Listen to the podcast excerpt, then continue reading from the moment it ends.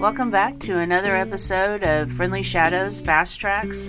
Today on the show we have Chris Stein. He is going to discuss the good and bad related to streaming. But first, he's going to tell us a little bit about himself.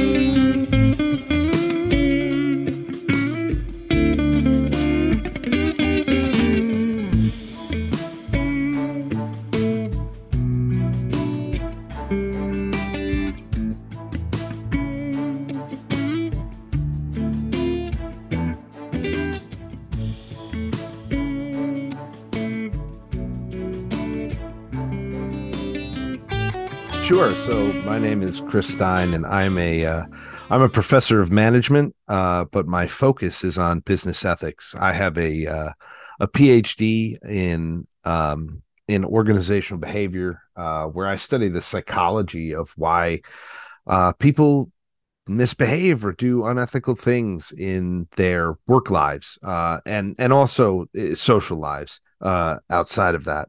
and prior to that, my I had a, I have a background in in in philosophical ethics, uh, but my first career was uh, selling musical instruments and then uh, playing in bands and and and running a recording studio from 2003 until 2011. Uh, but I still uh, I still work in the studio uh, part time on on projects that I enjoy working on. so that's that's a little bit about my background. That's great. You know, of all the people I'd want to talk to and have as a guest on the show about so many topics that affect musicians, what is right and wrong when you're trying to put out music or buy music, when you're thinking about the artist or you're thinking about the fans, even? You know, that's what I hope you can shed some light on today. It's a tough question to unpack. We could be here for hours, I'm sure, talking about that and the evolution of how the music industry has changed over time, which is probably an important part to understanding the ethics of of the situation.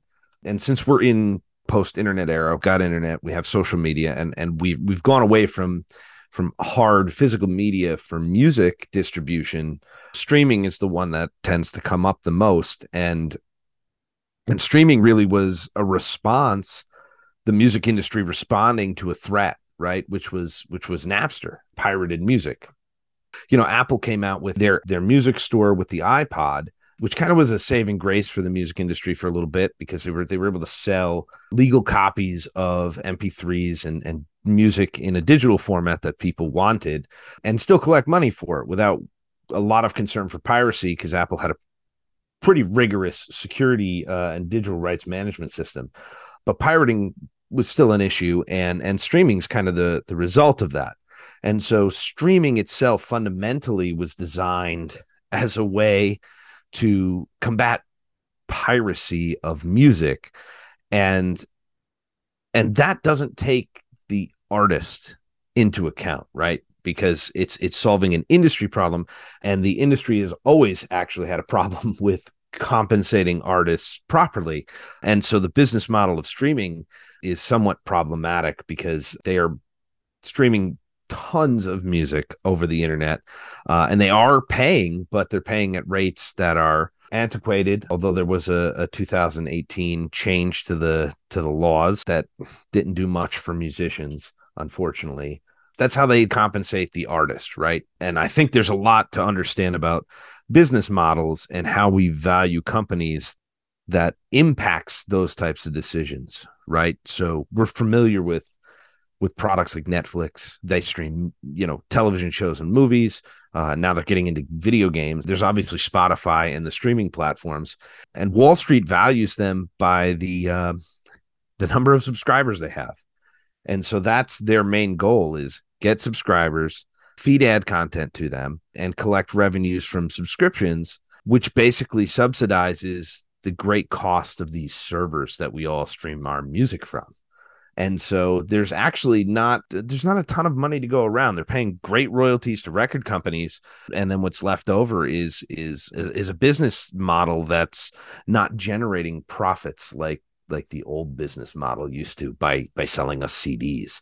The amount of consumption we get for $10 a month on a streaming service would be you know hundreds and hundreds of dollars worth of physical media that we would have had to have purchased in the past. And so everybody like everybody along the way is just not putting the dollars into the industry that we we used to you said a whole lot there and i want to know if you can further expand on how the business model if it has changed since streaming what it used to be like and more so what it's like now and what's in it for the artist that's a great question right so even from the beginning the interesting thing about this is, is it tracks a lot of other things we see in life. This uh, news media, publication of, of books and music have kind of followed this similar path, right? There's content creators. Uh, initially, they were paid a flat fee, and then the capitalist, the person who owned the means of production, which would have been the publishing source, be it in books, newsprint, or in physical audio media, they would then produce a physical product and sell it, and they would reap the profits from it. That shifted, and creators started to get intellectual property rights and, and publishing rights. Now I'm just going to focus mo- all on the music industry. Artists were were then compensated a bit for their for the popularity of their creations. Didn't always happen that way. There've been lawsuits throughout the industry, lots of famous ones involving, you know, Dave Matthews Band and Elvis, and tons of tons of famous artists to get compensation for intellectual property rights. But the deal was always that the artist did not have the ability to reach a crowd. And therefore, the label, which had access to capital funding to produce music, which was very expensive, the marketing knowledge, the production knowledge, and the ability to network with radios and such, they could get your music out, right? So that was that's the kind of relationship that was there. Uh, that got a little shattered when social media came out, right? Artists were able to upload their stuff to MySpace, which is the one of the original social media platforms we had, and and start to reach their listeners that way. There's a band out of Ohio called Hawthorne Heights that I think have, you know, uh, sold 10 or 30,000 records through MySpace and got picked up by Victory Records. And their first record was, um, was pretty successful because they, they did a lot of grassroots movement uh, on social media, right? So there that that showed a little bit of the power difference between labels and, and artists when artists were able to do some of their own marketing, right? And so that that that relationship needed to change.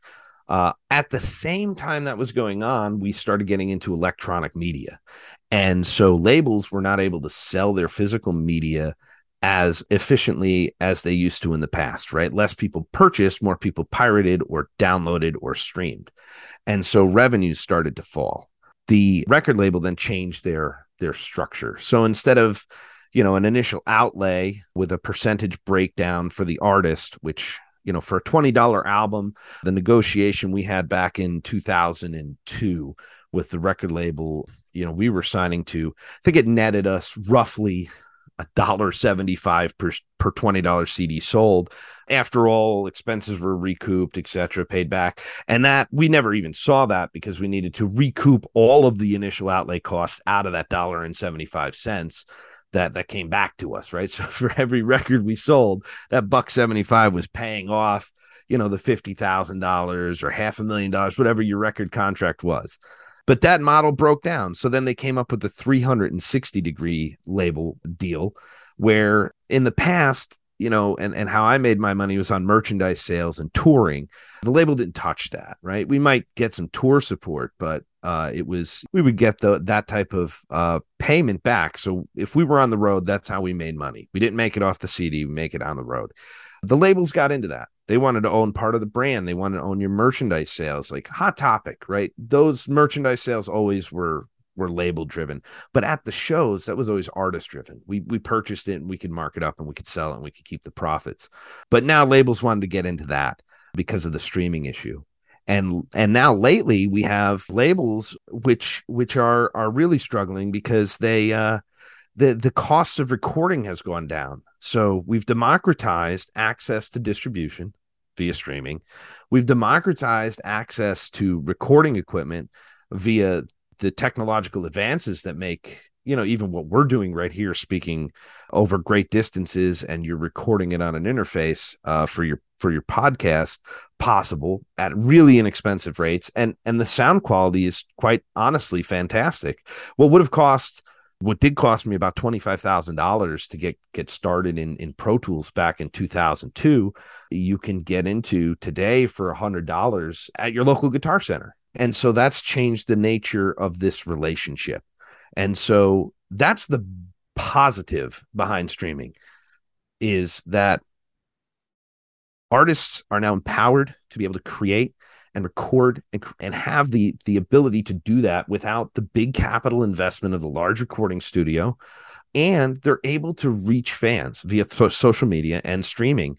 You don't need to have a thousand dollar minimum purchase at disc makers to print a cd in order to, to distribute your music you now just upload an mp3 to to a server and anybody can can access it. So that's that's the positive side.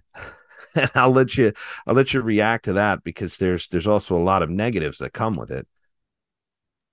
You know it's really fascinating to hear you talk because what i'm hearing is despite all the schemes that whatever party has come up with to make money it still goes back to an artist's network and being able to recoup something.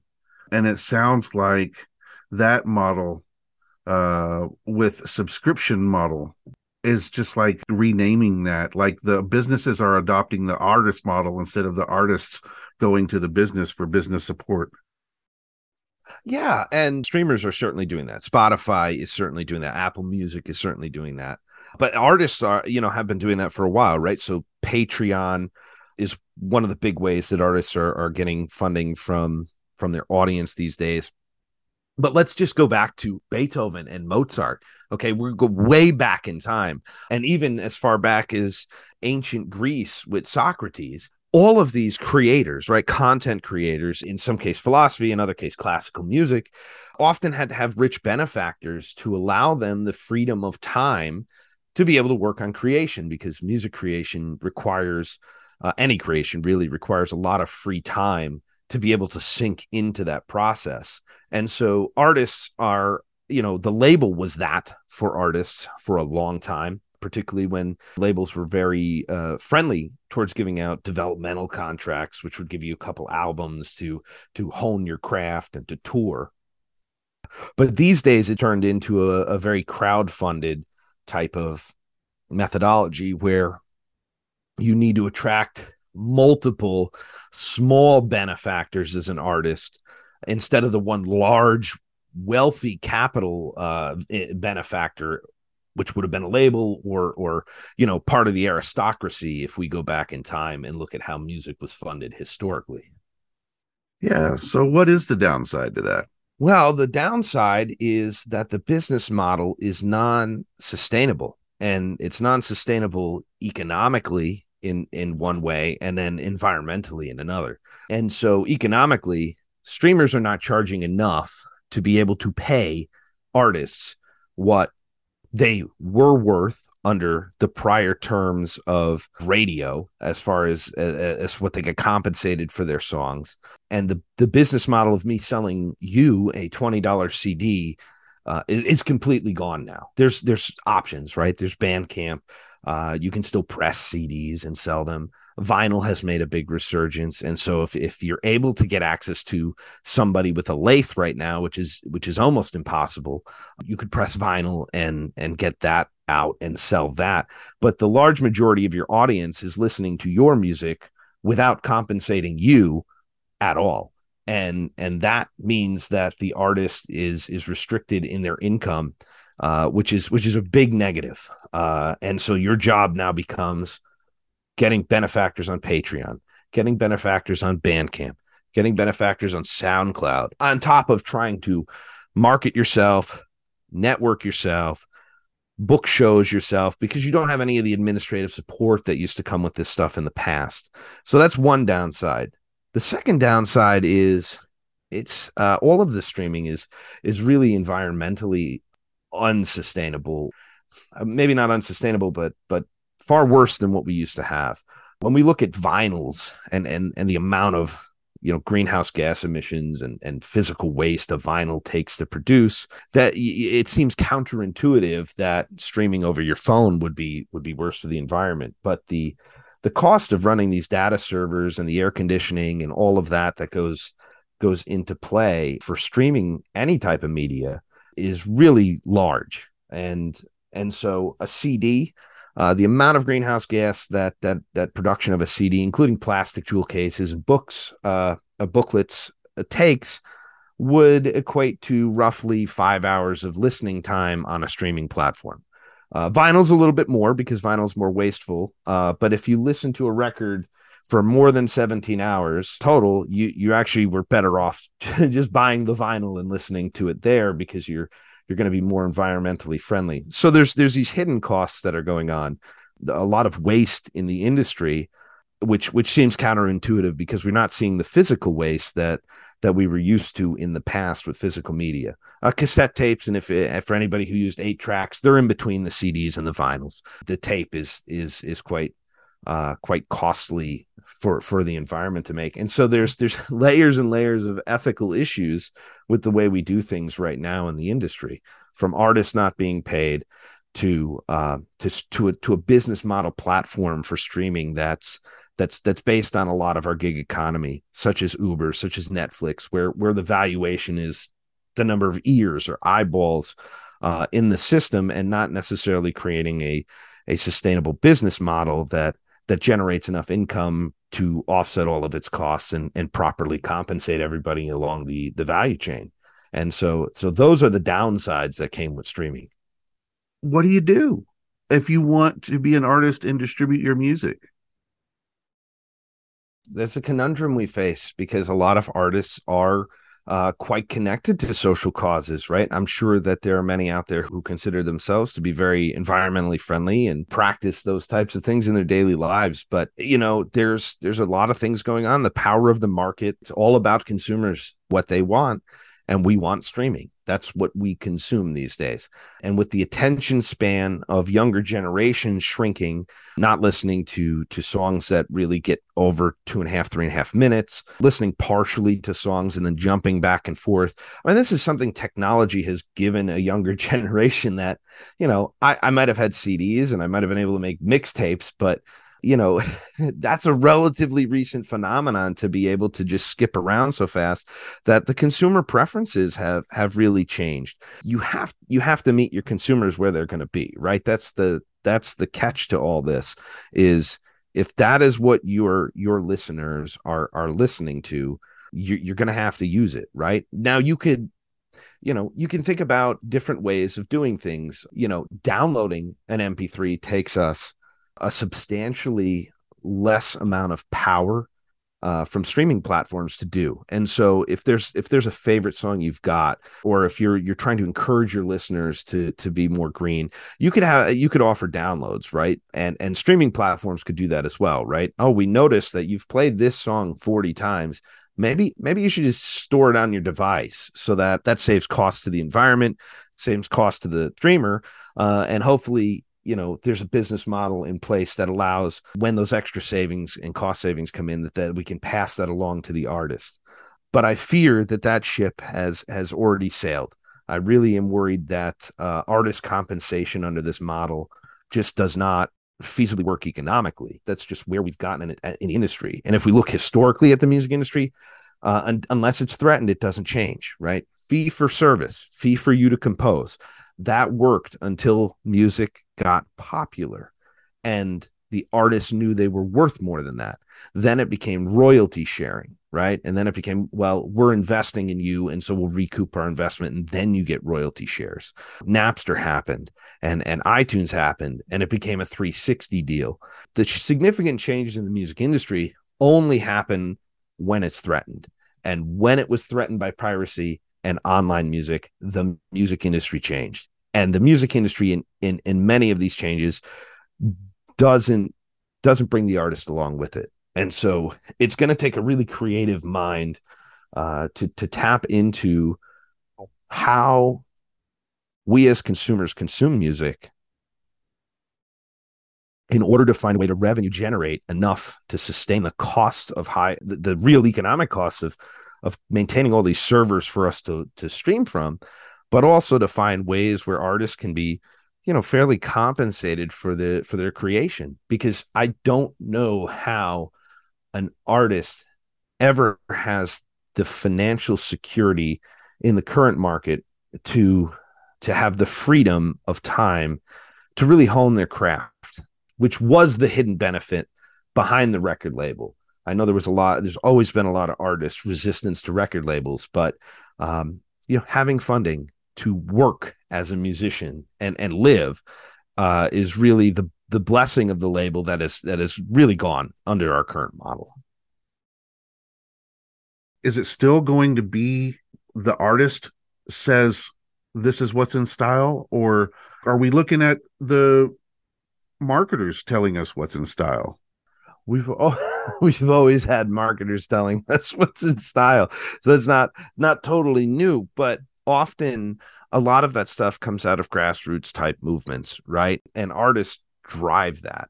Uh, you think of most of the musical revolutions that have happened. Uh, I was born in the in the 80s, and so I, I, I can you know it's easier for me to describe then, right? But the the 80s pop music stuff was heavily marketed, heavily perceived to be heavily manufactured. Uh, whether that's true or not, public perception is is is really all that matters in, in that situation. And so you you had 80s alternative, uh, which th- then gave rise to the grunge movement and and alternative rock that dominated the 90s, uh, at least in the early part. And then a lot of aggression, you know, in in the heavy metal stuff that became really popular towards the end of the 90s into the 2000s. And then we got back into marketed stuff, right? Uh, there was still pop going on then, but pop became super commercialized again post that that 90s movement uh, where there was a lot of tension between pop and underground but artists drove a lot of right i mean this is these are artists who are coming out and, and making statements uh, and trying to do something dramatically different right so nirvana's success as a grunge band, you know, opened doors for for other bands like that. I mean, at that time, and and it's and it's amazing to see, you know, because this stuff doesn't necessarily happen on such a scale these days. But if you were in Seattle or you were a Seattle band, that was that was it. Labels wanted you. Nirvana had success, and even though the message was anti-establishment, so you know, it, it, didn't matter, right? There was dollars to be had, and so it's really it's really a give and take from all sides, right? Artists are going to push towards towards new creative outlets and new ways of doing things. Uh, they drove a lot of the social media change that now labels have caught up to in in their evolution, right? I mean, artists went to the streaming platforms and Napster really quickly, right? They latched onto social media as an outlet. They latched onto to to free distribution services rather quickly, and and labels really, if you recall, if you were if you were around and paying attention to the industry in the late 90s and early 2000s labels fought that to the death you know the metallica lawsuits against napster the closing the shutting down of napster the advent of of several other torrent like file share programs that that emerged afterwards the early streaming platforms that were out there that didn't gain much popularity all of that was was a result of the tension between artist fan and label. I, am I'm, I'm lumping the publishers in with the labels even though that they they really are separate and can be in different areas. Uh, but it's that interaction right? And and what shakes out from it is is ultimately decided by consumers and consumers behavior right? Because that's that's where the money is going to come in from. And so you you you have to look at what our preferences are as listeners. And so we're going to need some sort of major revolution to our listening habits if we want to change the platform. It's going to be very hard to change price structure uh, right now, eh, you know, because we have a tough economic system. But uh, you know, thinking about thinking about changing price structure, you know, what if we did a video game industry style distribution system where you know they managed to go digital and and streaming but they still charge you a full price for their product right? And so the the, the developer can sell you a, a 20 or 30 or 50 dollar or 60 dollar video game. You don't get the physical media. It's transmitted via the internet. In some cases it's transmitted via streaming and uh, and you're able to, to to interact with that product for as long as the the platform uh, exists. And so there may be options. You know, if an artist can sell rights to streaming their product as as an album, that might help. But but again, it's consumer preferences, right? If I could pay ten dollars a month and get access to everybody, why would I buy your twenty dollars CD? Uh, unless I'm out there to be a benefactor for you.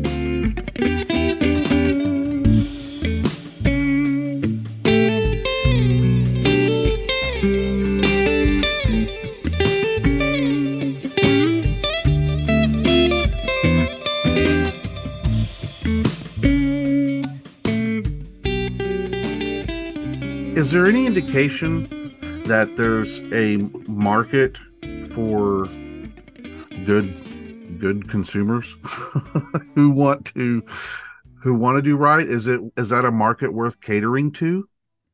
there's a critical threshold where where these things happen and we've we've seen it with vinyl right vinyl's vinyl's a good way to address this problem or this question because you know vinyl was was dead. Uh it, you know went out of fashion. Cassettes were more convenient took up less space easier to produce better sound quality arguably right? I mean that's that's a debate that's a preference. You know the stereo uh, versus mono you know less risk to damage the product you know and, and as our media evolved consumer taste evolved with it there was always a, a, subculture of vinyl listeners right people who kept their own old turntables or invested in new turntables and and started collecting and and demanding new music release as vinyl that has been going on for for decades. That's it's never died really. It's it's kind of been out there as an undercurrent. It wasn't until the pandemic happened when and it started before the pandemic, but the pandemic accelerated a lot of our our social cultural trends. Uh, this one as well, where listening habits changed. I'm no longer on the go, and so I like vinyl. I, I I'm able to listen to it at home more easily since I'm working from home. I'm not going out and socializing so much. And so vinyl became a hotly demanded product. And that is why it's very hard to get access to uh, anyone with a with a vinyl lathe right now. Uh, because most of the major labels have taken to reissuing old records on vinyl. And that was traditionally the response to the record industry that artists use, right? Vinyl was an underground independent punk rock movement when I was in, you know, out on the road. Uh, that was that was kind of like the hip uh, or hipster thing to do. Uh, you know, when I was younger, was to was to get new music on vinyl. But now it's a, now it's a big market. So it seems like there are ways that consumers, you know, consumers are willing to pay. But it's it's it really comes down to a matter of of what they want, what they desire, and what they're willing to pay for it, right? Uh, and and and music is good at finding those things. We have the VIP passes for concerts. We had the streaming concert revolution during COVID. Uh, we've shifted back into vinyl. Uh, there's even a, a, indie underground cassette movement, which just fascinates me because cassettes were never my favorite media at all for for for listening, and yet just just a few years ago in Boston, I was I was given cassette demos by a lot of bands, and and so there's that going on too, but that hasn't seemed to caught on like the vinyl did. It, it's really determined by the consumer, and if there's enough shakeup or or a new actor who causes enough chaos in the market to to attract enough people uh, to a new way of listening, then then we will see change. So you've done a lot of research, a Spotify business model, and you've explained a lot about how it's not sustainable, and you've gone over how it's even not an even environmentally as safe as maybe some of our printed media. If it's all bad, what's good about it? it's the, you know, we have a whole generation, a whole generation of people who have come of age, at least in their purchasing age, right? So I'm speaking, you know, of of people who who've who've entered the labor force and and, and are generating income and and hopefully generating enough that they have disposable income to spend on this these types of things where where things been free right? Facebook is free. Twitter is free. Platforms i use for entertainment are free. I watch youtube for free. I stream video games on twitch for free. I listen to my music on all of these platforms for free. You know, Pandora when it came out was was one of the most fascinating things I had seen trying to break down music to its core by bu- music theory and, and common characteristics to create an algorithm to introduce you to new music. That was free. And so we've been conditioned in some ways that if I I sit through a 5 to 10 second 15 second advertisement, then I get to have my content for free. And, and that type of expectation has been bred into generation for probably 15 years now. And that's uh that's hard that's hard to take right? Uh that's really hard to take. And and everything also has been pretty economically at least in the united states fairly inexpensive right? We didn't see massive price rises in a lot of categories. We've we've combated rising prices by finding cheaper methods of of production or distribution and we've really made our money off of you know what we what's been termed surveillance capitalism right? So I, I take some of your privacy i take some of your data and information and and i package and sell that and that's how i make my money in a lot of these platforms you know until we go get a social conscience that you know realizes you know paying for stuff in eh, eh, you know paying for things of value it, it becomes valued again uh, for the sake of it, or that we create enough value in what we are doing. Uh, in this case, maybe as artists, that we justify, you know, the costs. Uh, it's going to be hard to change, right? It's if you're brought up in a society where you know your entertainment needs are free free apps on the phone for video games free videos on youtube free movies free music uh, it's very hard to to begin charging for things that were free. And that's there's a social conscience that needs to change. You know, that's funny. You know, as obvious as that is, I'm really glad you pointed it out today because everything you listed, I saved up my allowance for and bought at the end of the week or at the end of the month growing up. I had to like do dishes for. And now I wonder if it's even affected the way we live or something all this surgence of free media wow it just boggles my mind that i used to pay for everything that i took in there's there's a cost uh, associated with all that stuff still lodged in my brain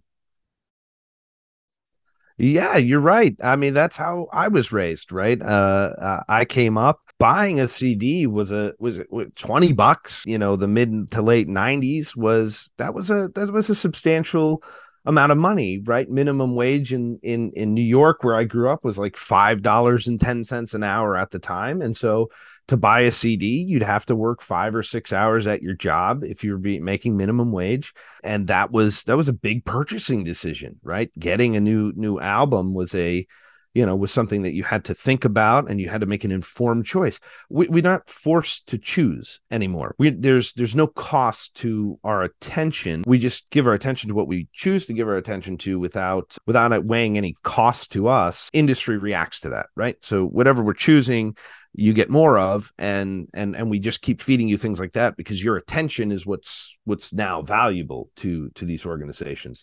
Uh and so it, it's it's a foreign concept i think to to charge for this stuff like we used to and and and it's it's it's really fascinating to talk to younger people these days and and just even explain you know what a what a video rental store used to look like and and how you know date nights were two hours trying to figure out what two dollar movie you were going to rent to bring home. It's it's really a foreign concept that everything is at your fingertips, like you said, and so we we have expectations, and and it's very very challenging to change our desires when we when we expect something like that for for free.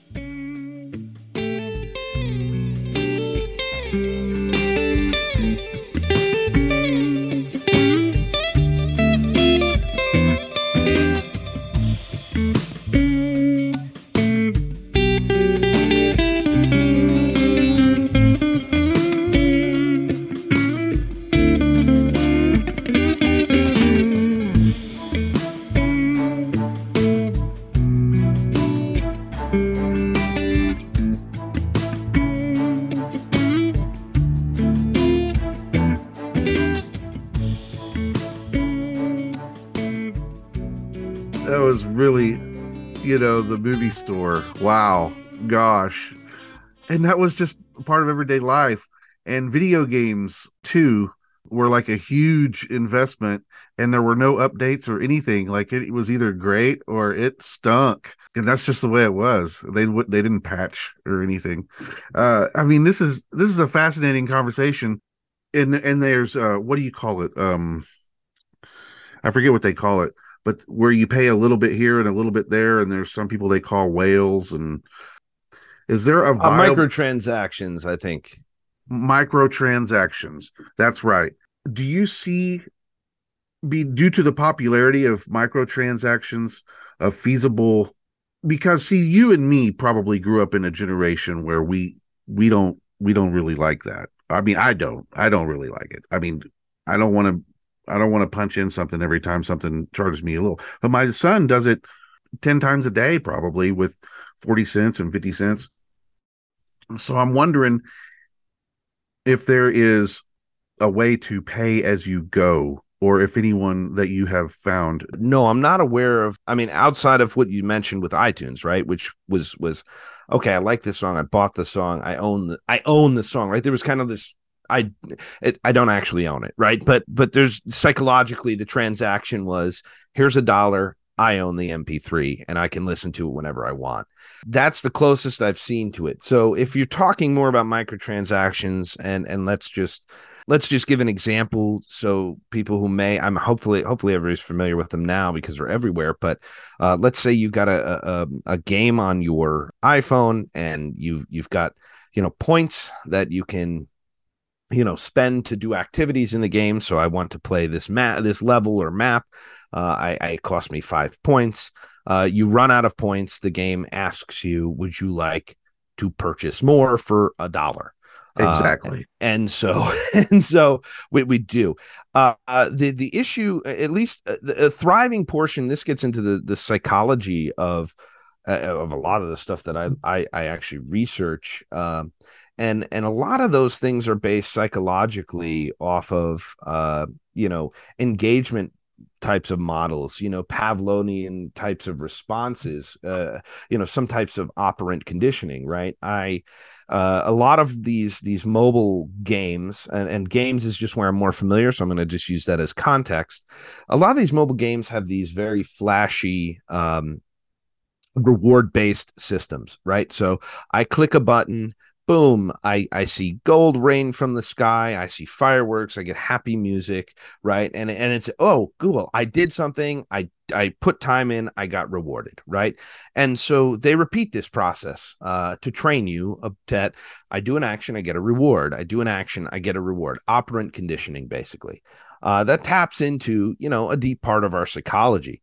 Uh, and then they they slowly over time start to extend the amount of time you have to put in to get that reward right? So this is this is this this this rush of endorphins this dopamine rush uh, this reward for for doing the task that you've been trained to do and then be rewarded from is then removed from you. And that's that's very psychologically not harmful but it, it's uncomfortable for us when that happens right? It's very difficult if you always do something and you always get paid or you always get a reward then you start doing the action action and the reward's gone, we know that sucks motivation out of things. We know that changes people's behaviors, right? Your child, as they're growing up, they read books because they love reading books. The minute you start rewarding them for reading those books, the intrinsic motivation goes away and and now it's the extrinsic motivation of, of getting the reward and so if you withhold the reward the behavior ends and that's kind of what microtransactions tap into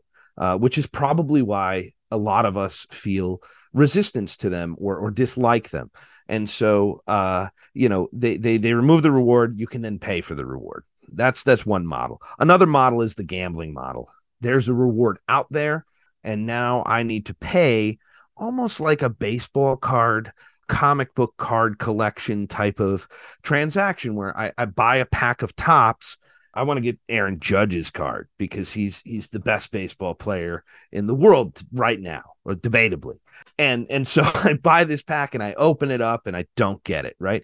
And so, you know, what happens? We we buy and buy and buy and buy and buy. It's it's kind of like a gambling behavior, right? Or it can be like a gambling behavior. So those are those are the negatives um I see in, in the microtransaction world because they really do play on you know a deeper part of human psychology that is incredibly uh, difficult to overcome and very uh, very uncomfortable too. Uh, and and and it's not something that if if we're unaware of it that you're going to really recognize as um, as a habit building type of of process. You're just you're just playing a game on your tablet. Uh, and so it comes down to willpower a lot uh, when those frustrations ar- arise. And I, I, am not sure that's the best way that we should be, uh, you know, engaging in commercial transaction, just because it, it, it feels very manipulative. Uh, eh, you know, it, it's a humongous industry. Uh, I'm not saying that it's it's a horrible. Uh, I'm just pointing out that side of things.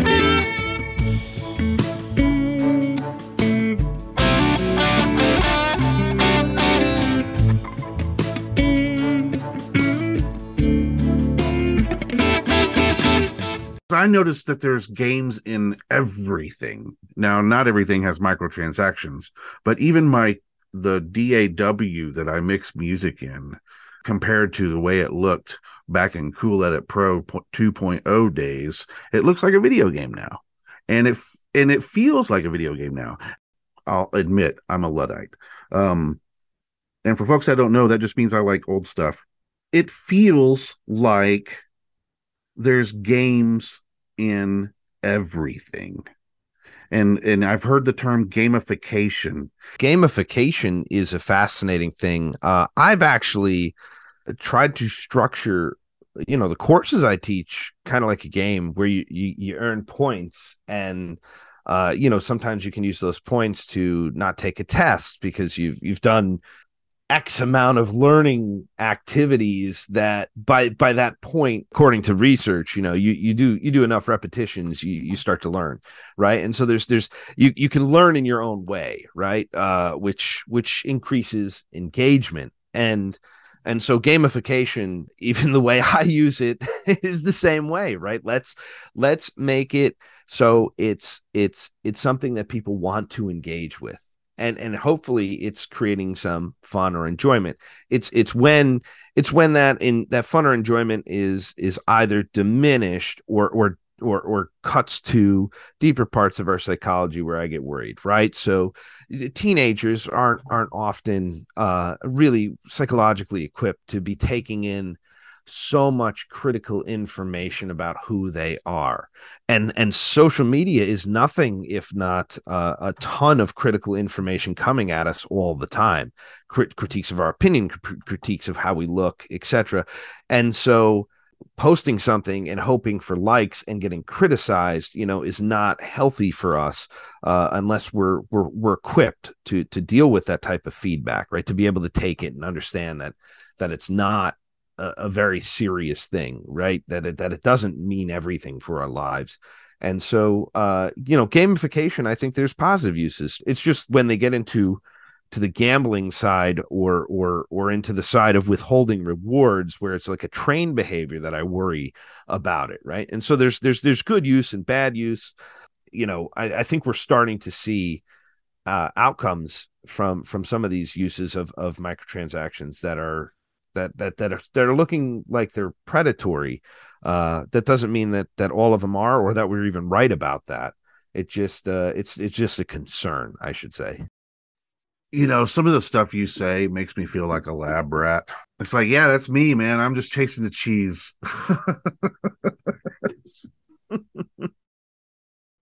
well, it's it's uh, um as a, a really a good mentor of mine once said. Uh, he said he said human beings are all so different. Like we're all very different people, and yet at the same time, no matter how complex and different we are, we're we're also kind of predictable, which which is great, which gives me a job, right? because if that wasn't the case, I wouldn't have a job. But it's also it's also a, an instance of how much we really share, right? In, in in the experiences we have in the world, we're all we're all a little bit similar. So I don't know. I'm not going to feel bad about it. But what I want to do is thank you so much for talking with me today, and I hope you come back I'd like to have you when I'm presented with an issue like I know I have NFTs coming up. Excellent. Have a good one, Kelly. You too, man. Thanks. Bye-bye. Bye.